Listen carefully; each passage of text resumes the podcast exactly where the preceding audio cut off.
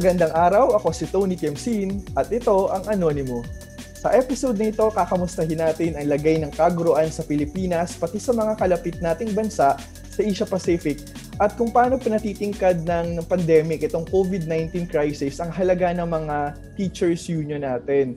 At sa episode na ito, masaya ako na makakasama yung isa sa mga isa sa mga matagal ko ng kaibigan mula nung college at tinuturing ko na mentor sa pagsusulat at sa journalism, uh, si Melanie Manalo um, Education International Regional Coordinator sa Asia Pacific. Mel, kamusta sa wakas natuloy din yung itong proyekto natin pagkatapos ng mahabang panahon? Kamusta Kaya ka? nga. Maraming salamat, Tony, sa pagsama sa akin dito sa episode na to. Uh, bilang pagpa- tagapagpadaloy kumbaga, nitong ating talakayan kasama ng guest natin ngayong araw. So malapit sa puso yung pag-uusapan natin ngayon, kagaya ng nasabi mo, ito ay tungkol sa edukasyon at tungkol din sa mga issue ng mga manggagawa. Pangunahin na doon ay yung issue ng mga guro bilang manggagawa. So baka nakakalimutan natin dahil sinasabi parati ng mga tao ay ang pagtuturo ay isang bukasyon. Pero hindi ibig sabihin nun ay uh, pababayaan natin yung mga pangangailangan ng mga guro kagaya ng iba pang mga manggagawa. Ayan. So maraming salamat. Magandang araw po sa mga tagapakinig. Oo, nako, sina, na, nauna mo nang sinabi, muntik ko nang makalimutan, no? At binabati natin yung mga nakikinig sa atin at mga nanonood na rin, syempre, dahil naka-videocast tayo. Dahil saktong uh, uno ngayon, Mayo 1. So, uh, maligayang araw ng, ng paggawa sa uh, Happy Labor Day sa mga kasamahan natin. At syempre, maraming mga inspiring tayo mga manggagawa. Pero sa araw na ito, alam ko pinag-uusapan din sa iba, pero sa pag-uusap natin, magfo-focus tayo sa mga guro. Lalo na hindi pa tapos sa habang nire-record natin, di ba, ang, ang pasukan ng mga estudyante, nagtatapos pa ng mga finals. At sa dinami-rami ng mga balita, parang nakakalimutan no yung mga ang pagkamusta sa mga guro natin. Um, syempre, um, hindi sila tinuturing yata ng mga frontliner male, no? Kaya gusto ko sana at gusto natin na pag-usapan kahit hindi sila frontliner, tuloy sila sa pagtatrabaho. So, marapat lang na nakamustahin talaga natin sila, di ba? Well, kung pwede nating itama yun, ang mga teachers ay frontliners. Patuloy silang nagtrabaho ngayong panahon ng pandemic at hindi sila huminto pagkasarang pagkasara ng mga eskwelahan, nagkumahog na kaagad ang mga teachers na paano natin ipapagpatuloy ang pag-aaral ng mga bata habang nasa loob sila ng tahanan. So, kung ngayon pa lang itama natin yung sinasabi na ay hindi sila frontliners dahil hindi hindi yan health, hindi yan seguridad. Pero ang totoo ay uh, hindi man sila kasama doon ay naitaguyod or tinataguyod nila yung mahalagang uh, tungkulin din sa lipunan ng pagpapatuloy ng edukasyon. So, yun ang isa sa sana ay maipaabot natin sa araw na to. Oh, tama, tama. Kaya excited ako na na makasama isa pa nating bisita later no mula sa Alliance of uh, Concerned Teachers. Pero bago 'yon, pag-usapan muna natin bago tayo mag-deep dive sa Pilipinas sa lagay nga ng mga teachers natin. Mel, bilang bahagi ng o member ng Education International, um, kwentuhan mo naman kami, lalo na yung mga um, mga kabataan natin na nakikinig nanonood, no, na hindi masyadong alam kung ano yung mga nangyayari sa kalapit na bansa natin na 'di ba sa totoo hindi naman masyadong nalalayo yung alagay ng mga teachers natin. So pwede mo ba kaming uh, kwentuhan ng mga updates natin diyan? Sige, uh, bago ako magbigay ng ilang uh, susing mga bansa sa rehiyon, papakilala ko lang ng maigli kung ano yung Education International. So kung pamilyar yung mga nakikinig sa atin sa mga union na mayroon kayo sa mga kumpanya, sa mga opisina ninyo, uh, may mga national level na mga samahan yung mga union kung saan kayo miyembro o saan meron sa uh, na meron sa opisina ninyo at yung mga national organizations na yon ay mga member ng mga global union federations kagaya ng Education International.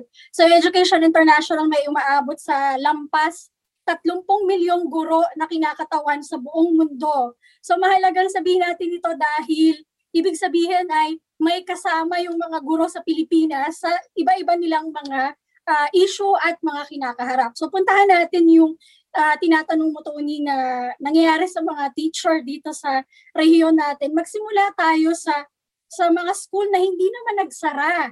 meron bang hindi nagsara na school noong panahon ng Grabe, pandemic? no? Mayroon sa Taiwan. Ibang mundo talaga yon ano? Ah, ano ba nangyari sa Taiwan? Ah, dalawang linggo na extend o dalawa o mahigit mga ganong katagal lamang na extend yung kanilang klase. Ah, ang kanilang bakasyon, sorry. Na-extend yung kanilang bakasyon at balik lang sila sa normal. Walang ibang nagbago. Uh, pa sila, pinagpatuloy lang yung no? pagsusuot ng mask. So, hindi pala sila kasama sa ating issue today. Parang hindi sila parang hindi sila tinamaan ng pandemic. Pero may mga guro din kagaya ng o mga mag-aaral din kagaya sa um, sa North ah, sa South Korea, kagaya sa South Korea kung saan ah, yung mga teacher ay pagkapagsara ng mga eskwelahan, ah, sila yung pumapasok sa school habang yung mga bata nila ay nasa bahay. So doon sila ginagamit nila yung mga pasilidad ng school para mas maayos na magawa yung pagtuturo. Nandun yung mga computer, mga projector, mga blackboard at iba pa. Ah, yun ang kanilang distancing sa mga mag-aaral na nangyari. Pero balikan natin maya-maya yung issue tungkol doon. Ah, sa mga karatig bansa naman natin, tayo, Malaysia, Indonesia, nagsara ang mga eskwelahan at medyo natagalan na bumalik. Pero tayo ang pinakamatagal. Hanggang ngayon ay wala pa rin yung mga bata. Dito sa ibang mga bansa, ang nangyari ay ah, bumalik ang mga bata ng ilang buwan na nagkaroon ng mga surge.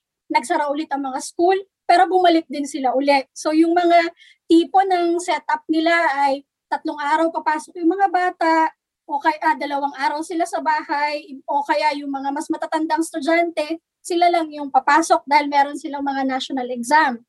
Ah, o kaya ah, staggered o unti-unti yung pagpasok ng mga levels ng mga bata sa pagbabalik nila sa eskwelahan. So ang common na issue na dapat banggitin natin sa kabila ng ay baka mayaman naman halimbawa yung South Korea, bakit nung nagsara yung mga school eh, pwede pa lang sa bahay na mag-aral yung mga bata, hindi.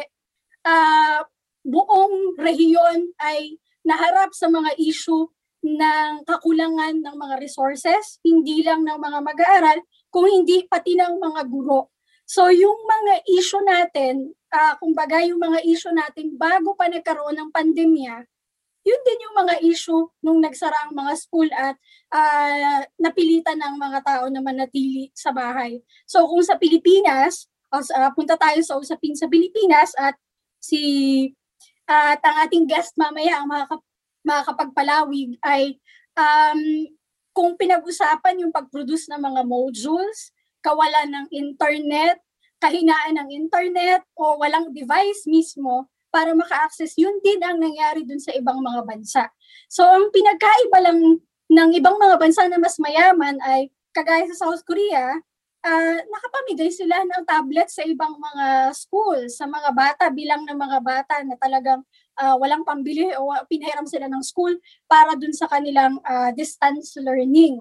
Ah, sige, ah, yun lang muna. So ang ah, para lang i-summarize yun ay ah, tinamaan lahat ng pandemya pero dahil sa pagkakaiba-iba ng mga bansa na nandyan na bago pa yung pandemic ay ah, yun ang naging problema noong napilitan na tayong magsara ng mga eskwelahan at manatili sa bahay.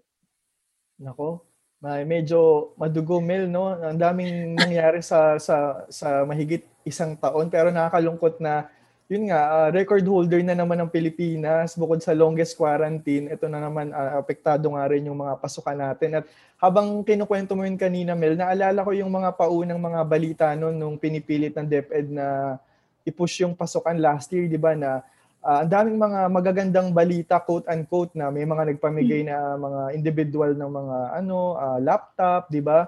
Nagpamigay ng computer, pero sa kabilang banda, um, hindi siguro tayo hahantong doon kung sapat naman yung dapat na ibinibigay din ng, ng DepEd. Ano? Um, pero, ayun, pinapangunahan ko yung bisita natin. Ah, Oo. pakilala pakilala na natin siya mas ah, mas si Ma'am ang, ang makakapag ah, bigay sa atin ng mga konkretong ah, updates at mga kwento. At masaya tayo na mai-highlight nga no ngayong ah, Mayo 1 ah, pagkatapos ng mahabang mga buwan na parang wala yatang updates na, na pinatitingkad sa sa mainstream media no na pag-uusapan natin ngayon. At ah, sa episode nga na to ah, salamat Mel sa ah, sa pagkiklinch ng interview with ah, teacher uh, Ma'am Ruby Ana Bernardo uh, na 10 years ng uh, teacher. So isang taon sa private school at siyam na taon sa public school. So uh, grade school teacher siya ngayon sa Quezon City at siya din ay Vice President ng Quezon City Public School Teacher Association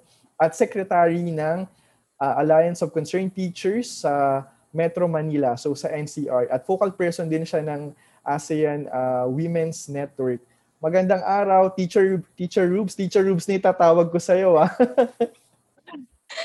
Magandang araw sa inyo, Tony at Miss Mel. At uh, nakakatuwa na naging bahagi ako nung inyong podcast. At gusto ko ring batiin yung ating mga manggagawa at syempre yung aking mga kasamahang guru din ng uh, International Workers Day. At kalahok din tayo ngayong May 1 no, doon sa uh, mga pagkilos para doon sa mga panawagan naman nating mga guro bilang manggagawa. All right. Teacher Rubes, marami kami itatanong sa inyo ni Mel na, pa, na nag-intro na siya kanina pero personal muna dahil nga yung podcast natin ay anonimo. So Teacher Rubes, kamusta ka na? 10 years ka na pala sa sa profesyon at um, syempre, um, yung sampun taon ay hindi biro, isang dekada, ang dami mo nang na-experience for sure. At isang taon ka nga sa private school, uh, siyam na taon sa public school. So, kamusta? At lalo na yung, yung huling taon mo sa, sa first decade mo ay pandemic pa. Oo, totoo yan, Tony. No, talagang iba yung danas ngayong pandemic eh. Hindi ko to naranasan sa loob ng siyam na taon, no? yung pagiging exhausted, sobra yung trabaho as in. At alam ko makaka-relate yung mga kapwa ko teacher. No? Ngayong, ngayong nasa blended distance learning kami, no, ay talagang, ano, talagang sobrang nakakapagod. Dati, Tony, kaya namin yung napakaraming klase eh. Pag face-to-face, 6 to 8 classes, kaya pa naming mag-sub sa mga co-teachers namin na absent. Pero ngayon, dalawa o tatlong online class lamang talagang nakaka-exhaust. No, ramdam din namin yung pagod ng aming mga estudyante. Mm-hmm. Ayun, nabanggit yung teacher ribs sa mga estudyante. Um, may mga pamangkin din ako na nag-aaral and sila talaga sinasabi rin nila, hindi man um, dire-diretso yung, yung online classes nila sa isang araw kahit ba thrice a week nga, yung iba twice a week. Talagang ex- exhausting at ako rin naman uh, mag-a-agree kahit hindi na ako nag-aaral kasi yung sunod-sunod lang na Zoom call, 'di ba? Yung mga Google Meets na na call, nakakapagod talaga para sa matatanda. Ano pa kaya sa mga bata? So, yung mga estudyante naman po natin, ano pulso nyo ngayon na tama po ba pag graduate na ba yung yung iba ngayon o dahil extended yung uh, academic year natin?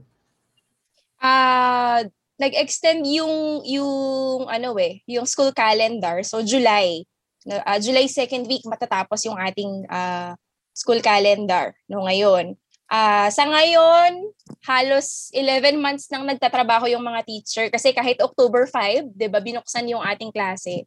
Since June 1, actually kahit nga nung March pa lang eh, kahit uh, pagkatapos nung last uh, school calendar ay tuloy-tuloy yung trabaho ng mga guro, no?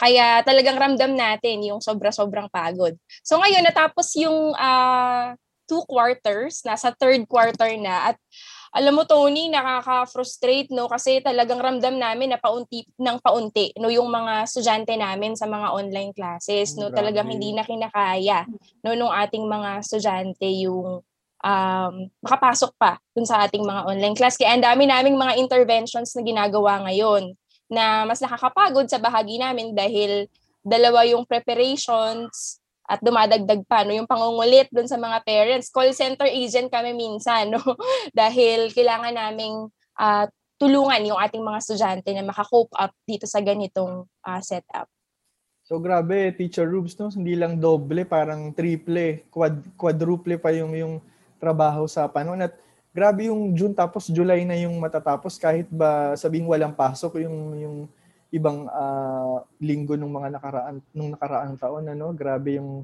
um, experience. Mel ganito rin ba yung uh, may similar experience ba yung ibang bansa sa ganito? Kasi nabanggit mo kanina 'di ba sa Indonesia sa Malaysia I think yun yung mga nearest na uh, experience. Um sila rin ba ganito kahaba yung in-extend na ng pasukan at uh, similar ba tayo in terms of blended learning na, na education? Iba-iba rin mga uh, devices ang ginamit nila o mga method ang ginamit nila sa pagtuturo. May mga nag-hold ng maliliit na maliliit na klase. yung nagmi-meet yung teacher ay pupunta sa ilang mga komunidad at doon gaganapin yung klase o nag-visit sa mga bahay habang nandun yung mga module ng mga bata. At mayroon din naman na online na pagtuturo kagaya nung binanggit ni uh, Teacher Roots uh, kani-kanina lang. At mayroon ding mga uh, via TV. So sa Indonesia, uh, kung nabasa niyo yung isang uh, nasa balita dati ay uh, magkatuwang na ginagamit nila yung mga libro nila at saka yung mga videos na pinapalabas sa government channel na kumbaga complement doon sa kanilang inaaral uh, sa gamit ang mga libro. Mas maaga silang bumalik kaysa sa atin. Hindi kagaya mm-hmm. natin na nasa bahay pa yung mga bata na yun yung dahilan kung bakit na-extend yung buong school year. Mm-hmm.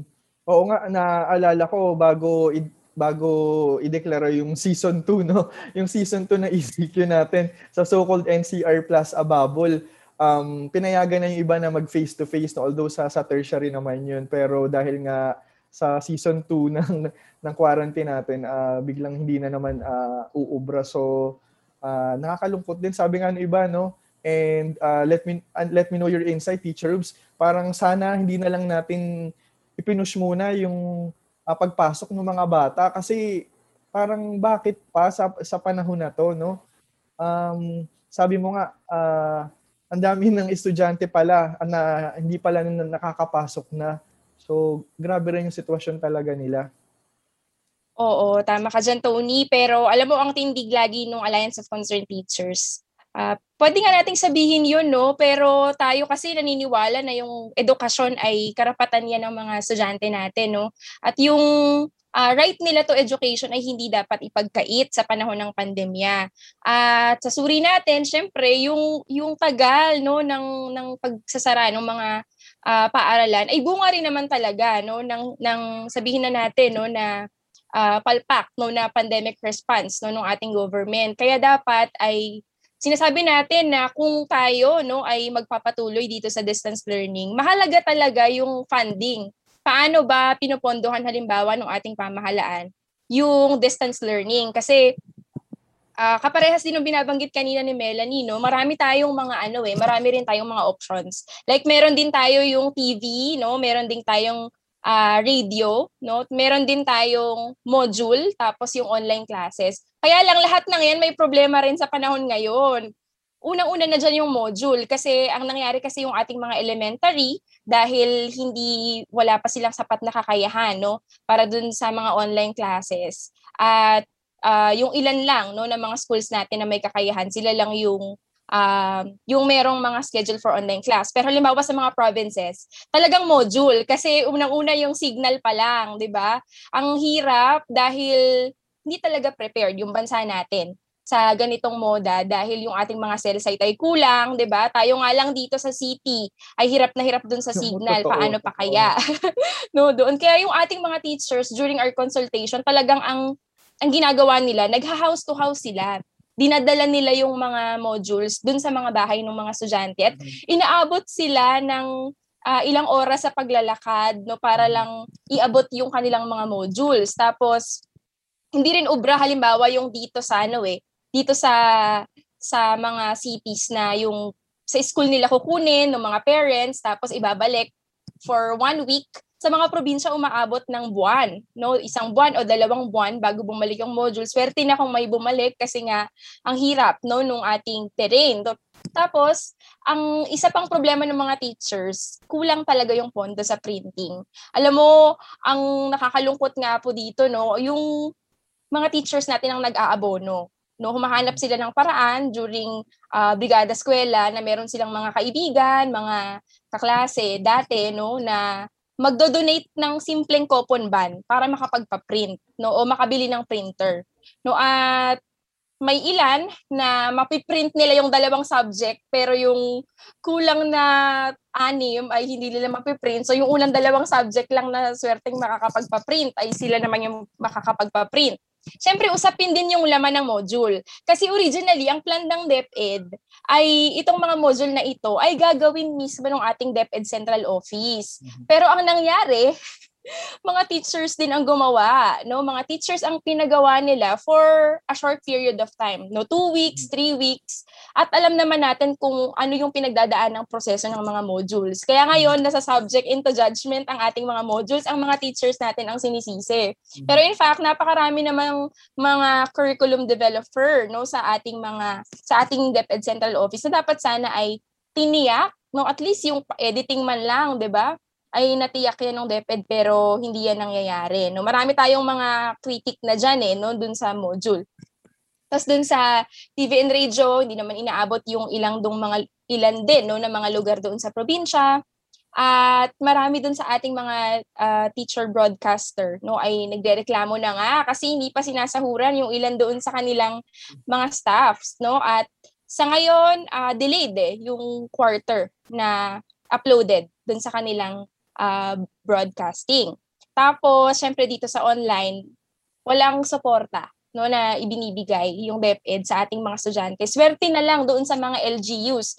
Ako mm-hmm. talagang na-appreciate ko yung mga LGU natin eh na nagbibigay ng support doon sa mga estudyante kahit doon sa mga teachers. No, ang panawagan nga lang ng act no ay 1.5 internet allowance. Yun ay sapat kumbaga hindi siya sobra no. Uh, sapat lang yun sa pangangailangan pero talagang hindi yan sa atin maibigay. Ang binigay nila last time ay 300 pesos, no? At pahirapan pa, kailangan may resibo. ang ang hirap, no? So, yun, no? At makikita talaga natin dito yung um, priority ba o hindi yung edukasyon, lalo pa sa panahon ngayon. Mm-hmm.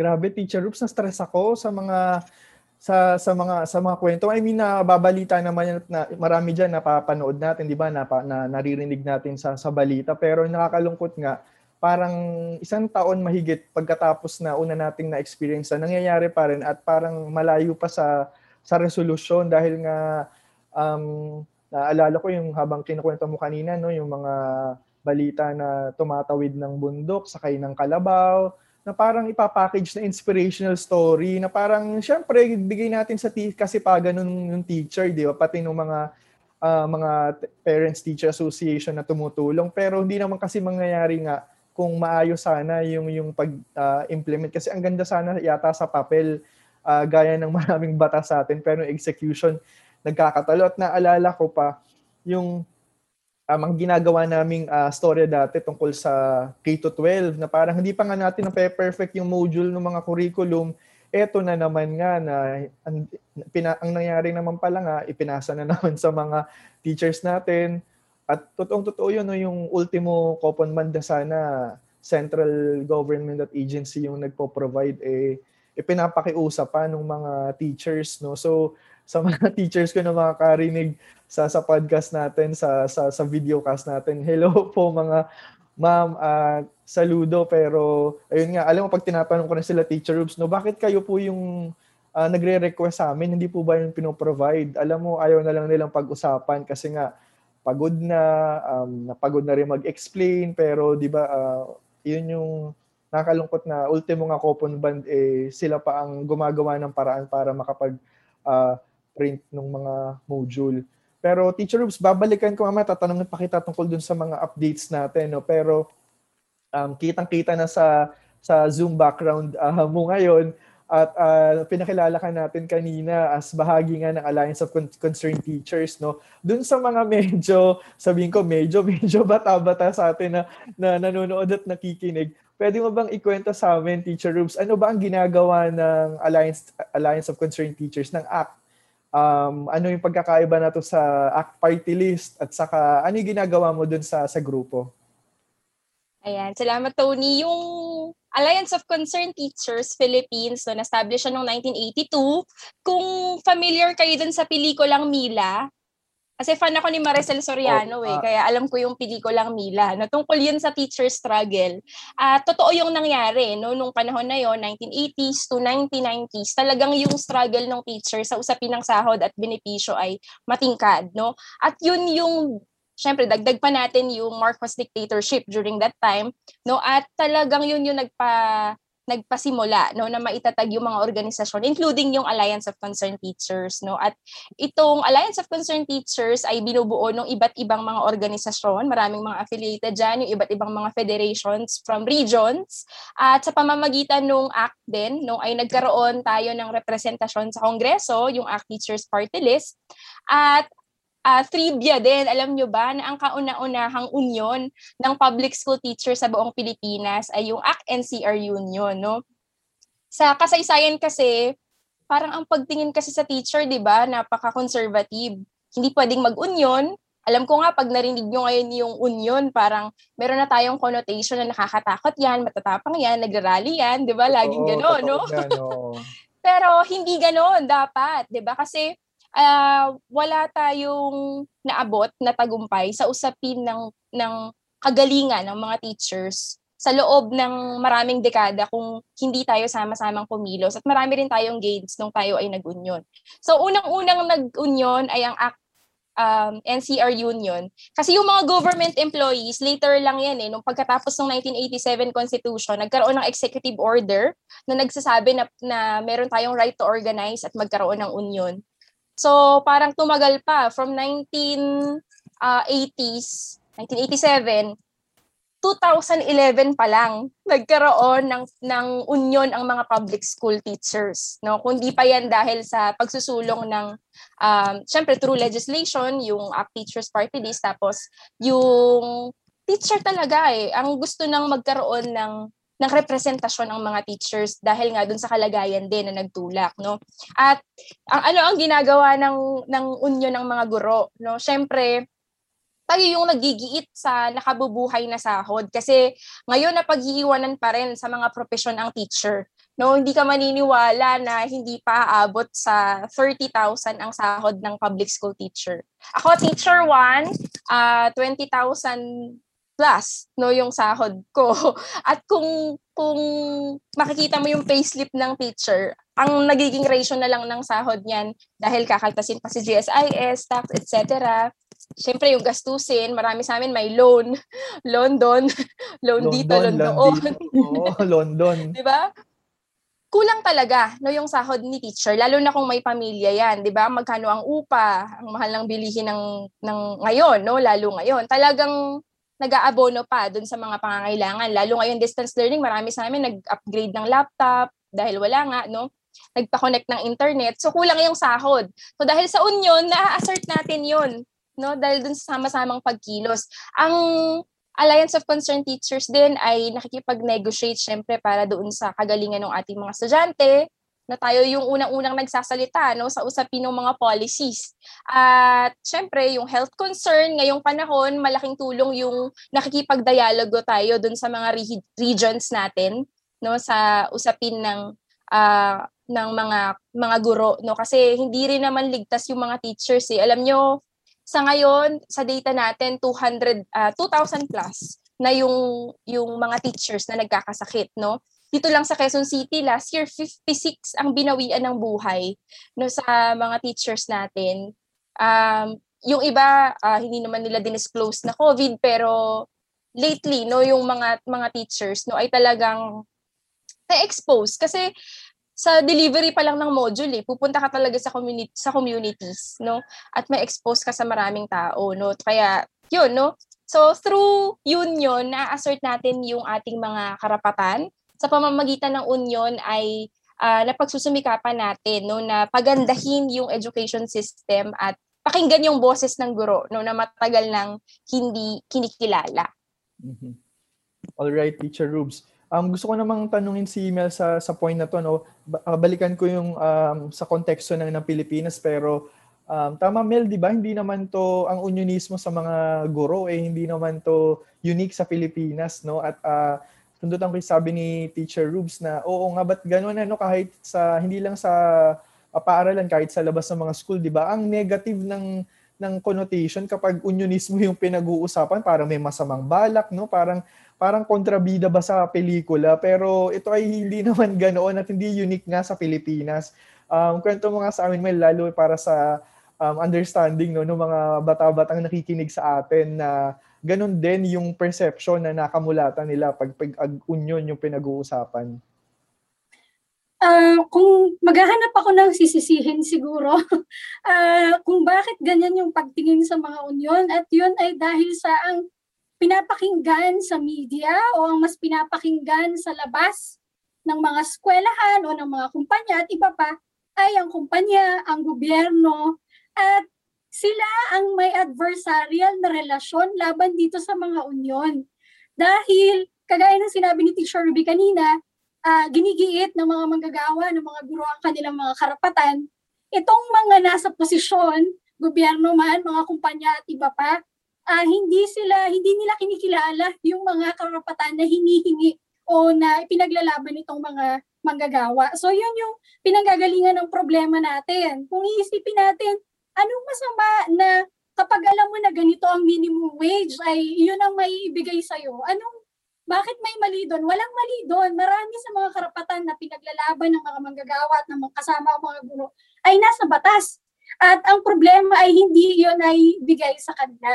So, totoo na uh, may masamang pagtingin sa pag-union at ngayon ay mas, mas nagiging masama dahil may mga namamatay sa pag-union. So, hindi ito pananakot na uh, hindi hindi ako nananakot uh, kagaya ng sinabi ko, ang Education International ay may union sa halos lahat ng bansa, uh, tatlong, lampas tatlong daang mga uh, teritoryo uh, ay, uh, sorry, dalawang daan na mga teritoryo ay mga ay may mga union.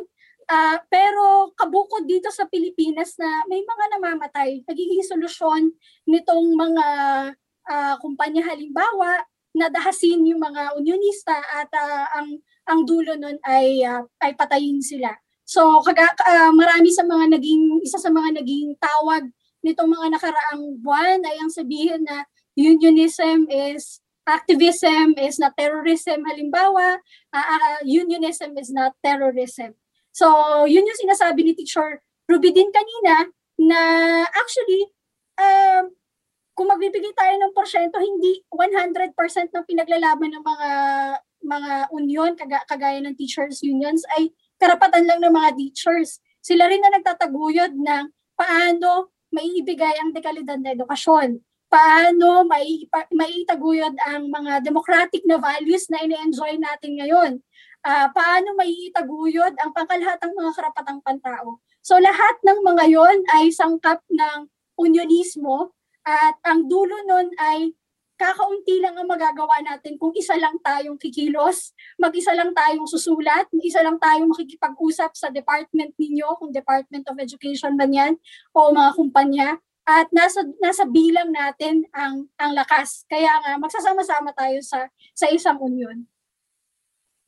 Oo nga Mel, uh, mabalik dito sa Pilipinas naman no. Kaso uh, upon research nabasa ko din ultimo pala ang central, central agency na dapat nangangalaga sa kaguruan natin ay may uh, kamay no sa sa profiling ng iba nating mga kasamahan sa sa kaguruan and um, mm-hmm. ako din bilang practitioner sa sa media uh, naniniwala ako at yes ang sagot ko sir dun sa sinabi mo kanina na yung maling impression uh, pagdating pag, maling impression ng mga tao sa unionismo, sa grupo ng mga union, uh, sa, oh, sa grupo sa grupo ng mga guro pag nagsasalita ka, uh, terorista ka, 'di ba? Tama, sa media talaga yung malaking uh, porsyento nung, nung perception na na yun, no? And um, habang nire-record natin to, fresh pa yung usapin dun sa pagtatanong ng isa nating kasamahan sa Kapuso Network, no? Na tinanong niya ng diretso, um, o para wala nang tanungan o ito um, hanggang ngayon ba 'di ba ay ano ka pa member ka pa align ka pa sa mga grupong terorista basically yun yung, yung pagkakatanong so grabe nga yung yung pagpe-frame ng ng ganun at um, sa mga sa mga nag-iisip na parang wala lang yun, hindi po ganun lang yun dahil buhay po ang kapalit nun, no? And di ba, Teacher Rubes, to may mga kasamahan tayo sa Visayas at Mindanao na um, na nakasama doon sa mga ganung problema ng profiling at sa kasamaang palad no talagang um, masamahin nangyari sa kanila. Kwento mo naman sa amin yung teacher Rubes. Ayun, tama ka doon Tony, yung yung teachers hindi siya na-exempt eh dun sa red tagging, harassment, and intimidations. Actually, ngayon meron na tayong mga legal actions na ginagawa no para dun sa napakalawak no na inaabot nitong uh, red tagging na ito last 2019 no nagsimula yung profiling tapos umiinit na naman siya ngayon no naglalab, naglabas na naman no ng uh, memorandum no itong DepEd na hinahanap no ang mga miyembro ng Alliance of Concerned Teachers no at hindi malinaw kung bakit bakit uh, nangangalap no ng mga pangalang miyembro no ng ng ACT ang mismong uh, ahensya. Nung nakaraan din through the NTFL CAC no na mainit na pinag-uusapan din ngayon no na pasimuno nitong mga red tagging na ito ay nagsasagawa no ng mga webinar sa mga paaralan no na iniimbita ang ating mga parents, iniimbita yung ating mga students including yung mga teacher leaders no at uh, directly sinasabi na ang Alliance of Concerned Teachers ay miyembro daw no ng teroristang grupo, no miyembro daw ng CPP at mariin natin itong kinukundina kasi biruin nyo sa panahon na ang daming kailangan ng at mga estudyante at ng mga teachers, may oras pa, di ba, ang NTFL CAC at binibigyang puwang ito ng ating institusyon kasi sila mismo yung pumayag, eh, nag-issue sila ng memorandum order na pinapayagan no, na magkaroon, mag-conduct no, ng mga webinar na ito. Yung mismong mga military officers na hindi naman nila pinapakilala yung kanilang sarili no uh, kumbaga nagki-create siya ng ano eh, ng takot. Nagki-create siya ng paghahati, no? Kumbaga, syempre ko pag pag magulang ka, 'di ba? Tapos sasabihin na merong mga teachers na miyembro ng terrorist group sa iyong paaralan, syempre magdududa ka, 'di ba? So hindi hindi healthy yung ganong ganong ginagawa, no? At syempre ang pinaka pinaka nakakalungkot no ay nakakaranas talaga no ng ng harassment yung ating mga teachers. Lately si Teacher Lai, isa doon sa ating mga leaders no ay um, dinampot ng mga pulis, kinasuhan no at ang kanyang kaso ay murder no siya daw ay kasama doon sa mga sa operasyon ng ng mga NPA no na na gano'n, no? So, malinaw na trump up yon yung isang principal natin na si Sir Nestor ay ganun din. No? At syempre yung ating mga leaders pa. Ako personally, nakaranas ako ng tailing, no? yung mga riding and tandem na sumusunod at uh, iba pa. No? At yun yung nakakalungkot isipin, 'di ba, na sa panahong ito, no, yung yung yung mabuti ay nagiging masama. No, sa panahong mas kailangan ng mga guro at ng mga estudyante, yung pamahalaang nakikinig para sa kanila, ay ito, no, ay dinidiscredit yung ating mga organisasyon at katulong pa mismo yung ating institusyon, no, nakakalinga sana at po protekta ay ito yung ginagawa no kasapakat no doon sa uh, red tagging na ito. Ako, Teacher Rubes, yung stress level ko lampas-lampas na sa sa dapat na, na experience ng mga tao no? Pero naka, napapatawa na lang at napapa uh, nabulala. So pero grabe grabe yung mga pinagdadaanan ng mga mga nagsasalita lang na kung ano yung problema at mga posible sanang gawin ano? At ang daming ang dapat na masolusyonan. Pero hanggang July pa yung yung klase nyo yung extended na, na 2020-2021 academic year. At sa nakikita natin at sabi rin naman nung iba na parang medyo hindi pa sa isang taon matatapos ang pandemya. So hindi sa lalong madaling panahon. No? At para sa mga nakikinig siguro sa atin, ang dami na nating pag-usapan, medyo paubos na rin yung oras natin. Kung bibigyan mo kami, Teacher Rubes, alam ko ang haba no listahan na dapat na tugunan, no? Top 3 na para lang ma-wrap up natin yung dapat na kagyat na masolusyonan, mabigyang atensyon ng, ng, ng gobyerno dahil sila naman yung may pinakamalaking resources, di ba? It, kasi ito yung mga hinihingi natin, hindi naman to dapat ipinangingilak lagi sa mga uh, alumni ng mga eskwelahan, yung mga dating estudyante ng mga teacher, di ba? I mean, wala nang masama, pero um, ano yung mga problema yun na dapat na sinusolusyonan agad na ngayon? Top Hirap ng top 3.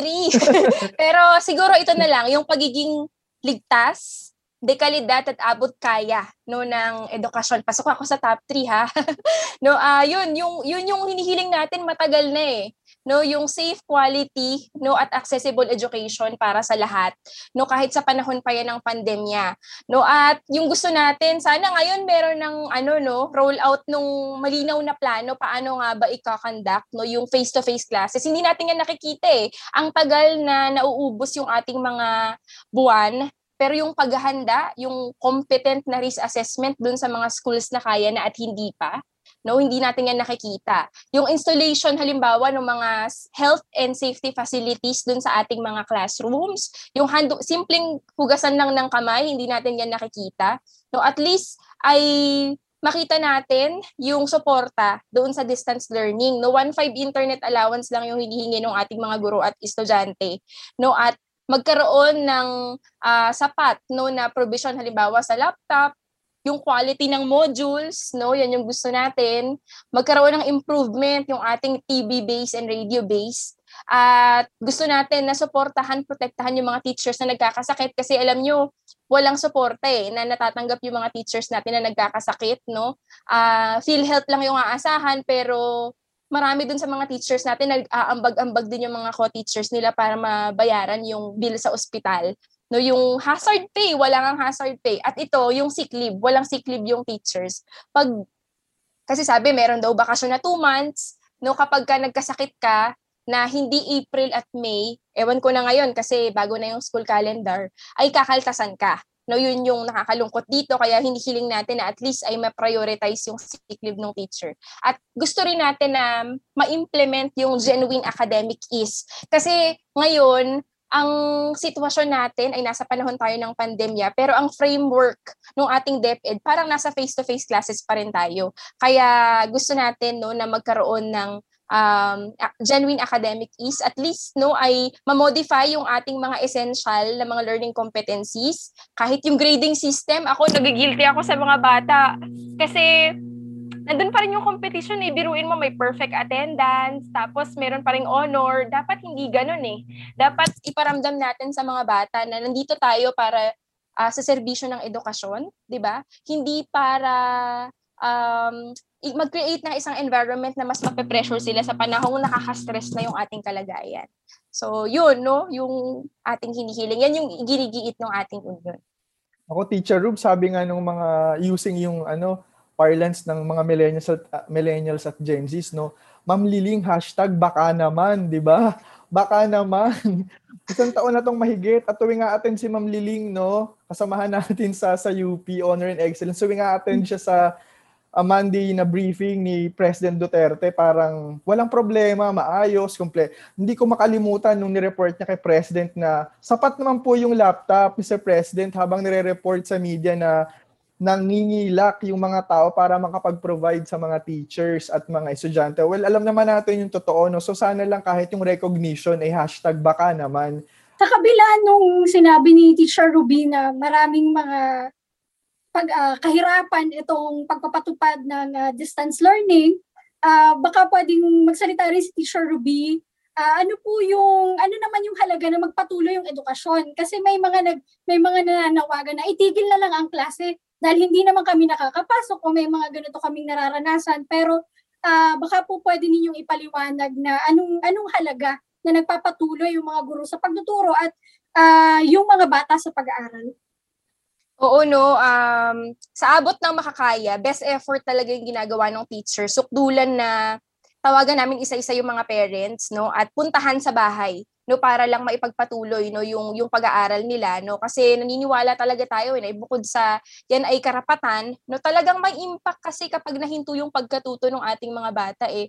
Imagine isang buong taon no kung hmm. maititigil natin. Kasi yan naman yung posisyon ni President Duterte di ba na itigil na lang daw maglaro-laro na lang daw yung mga bata. Pero ayaw natin noon kasi bukod sa responsibilidad yan ng pamahalaan ay hindi dapat na natitigil no yung yung pag-aaral ng ating mga estudyante no. At dapat sa panahong ito ay mas na-educate pa nga sila no. Kaya nga ang gusto natin dapat yung ating yung ating curriculum no yung most essential learning competencies nung DepEd yung sa kanilang plano dapat kasama doon paano magagamit yung edukasyon as a tool to educate kung pa, papaano natin ito mapagtatagumpay ang pandemyang ito eh dapat maging instrumento ang mga paaralan no para uh, yung ating mga estudyante no ay maging kalahok dun sa ating sama-samang pag, paglaban no sa pandemya at krisis pang ekonomiya na kinakaharap natin.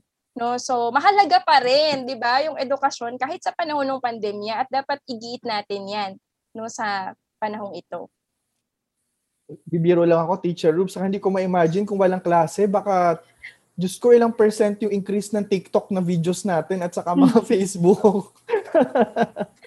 Pero Mel, ayan, medyo napaubos na yung oras natin. Um, siguro mga panghuling uh, salita bilang ikaw yung may, uh, kumbaga, bird's eye view din no, nung karanasan ng Pilipinas um, vis-a-vis yung mga kapitbahay natin dito sa Southeast Asia at sa East Asia and sa Asia Pacific, of course walang pamalit sa face-to-face learning, hindi mapapalitan ng mga teacher na makikita mo lang 2D everyday ang karanasan na nakukuha ng mga mag-aaral sa eskwelahan. So yun yung panawagan ng guro, hindi lang uh, na sa buong rehiyon, kundi sa buong mundo. Kaya yung sinasabi ni Teacher Ruby kanina, yun ang panawagan ng ng union, ng mga union, ng Education International na ligtas na makapagbukas yung mga paaralan. So da, para magawa yon kailangang ibigay ng pamahalaan lahat ng mga pangangailangan para maipagpatuloy yung uh, edukasyon sa ligtas na paraan at on-site.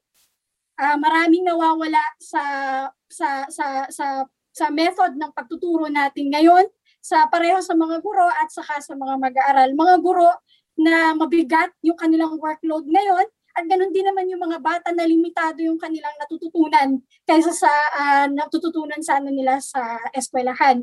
At uh, at uh, mahalaga ang uh, ginagampanan ng mga union sa pagsulong ng mga hinihingi natin na ito, hindi lang uh, ng union ng mga guro, ito ay lahat ng union ng mga iba-ibang manggagawa. So, pagbati rin sa lahat ng mga manggagawa ng Happy Labor Day po. All right. Teacher Rubes, final words. Ayan. Uh, tama yung binagit ni Mel, no? Uh, hindi titigil yung Alliance of Concerned Teachers no sa pagigiit dun sa ligtas, dekalidad at abot kayang edukasyon kahit anong pananakot no ay hindi tayo matatakot at ipagpapatuloy yung ating advokasya para sa kinabukasan ng ating mga kabataan kasi walang kahit sino man eh no yung uh, magtataguyod nito kundi tayo kasama ng mamamayan. At naniniwala ko na mahalaga ang papel ng mga guro sa pagsusulong ng isang uh, maunlad na bukas no para sa ating lahat no. Kaya ano mang gawin nila no i-profile man tayo iharas no hindi tayo titigil dun sa ating laban para igiit ito no. At nagpapasalamat ako no sa inyo at binigyan niyo kami ng oras yung ating union, yung Alliance of Concerned Teachers at syempre yung mga guro no at makakaasa kayo no na ibabahagi ko ito no yung podcast na ito dun sa ating mga guro at estudyante nang sa ganun no ay um, maintindihan nila yung ating laban. Muli ay salamat sa inyo at uh, Happy International Workers Day sa lahat po ng mga manggagawa at kapwa guro. Ako, Teacher Rubes, sa inyo po ang maraming maraming uh, salamat. At syempre, salamat din kay Mel. Hindi ko ma-imagine at hindi natin mai-imagine ang mundo na walang mga guro, no? Paano na lang uunlad, paano tayo uh, uusad, no? Kung walang mga guro. So, sa mga nakikinig din sa ating mga kabataan at medyo hindi kabataan, tulungan natin na maprotektahan yung mga yung kaguruan natin no at tumulong tayo na makuha nila yung nilalaban nila na hindi sobra no? Sa salita nga nung community pantry na kalat na sa buong Pilipinas no? Yung sapat lang yung hinihingi.